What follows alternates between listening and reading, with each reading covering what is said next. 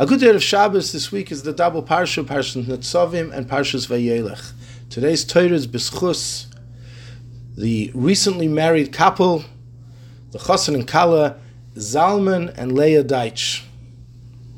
Vayelech Moshe, the second parsha begins, Moshe went, Vaydaber Sedvarim Ha'ela Kol Yisrael, and he spoke all these words to Bnei Yisrael, it's the last day of his life. Ben Meir Esrim Shona Noicha Moshe is 120 years old today, and he's giving over words of inspiration, words of chizuk.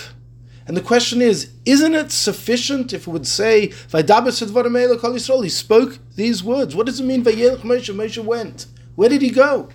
So Rabbi Yeva, Talmid of the Maggid says, Vayelech Moshe describing who Moshe was. He was always in a bechina of Mahalach. He was always going, he was always gro- growing and striving to go higher, higher to a higher madrega. And what is he giving over the people? Vayelech Moshe not only was Moshe himself an example par excellence of a tzaddik who's cont- continuously growing, Vaydaber Sadvarim El Kol Yisrael He's teaching us, all Bnei Yisrael, never be satisfied where you are.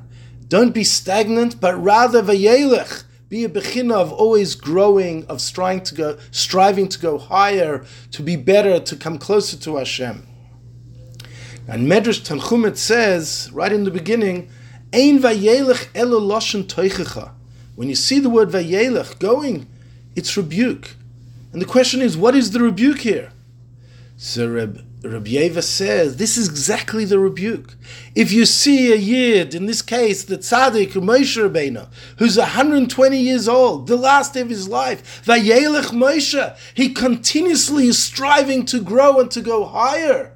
What greater rebuke and what greater call to us to always be a mahalach, to constantly grow, become better, closer to Hashem, more refined and this is the call of the hour. As we approach Rosh Hashanah, Toshim Pei Dalad, the question is, Vayelech Moshe.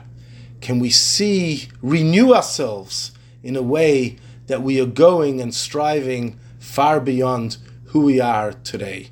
Good Shabbos.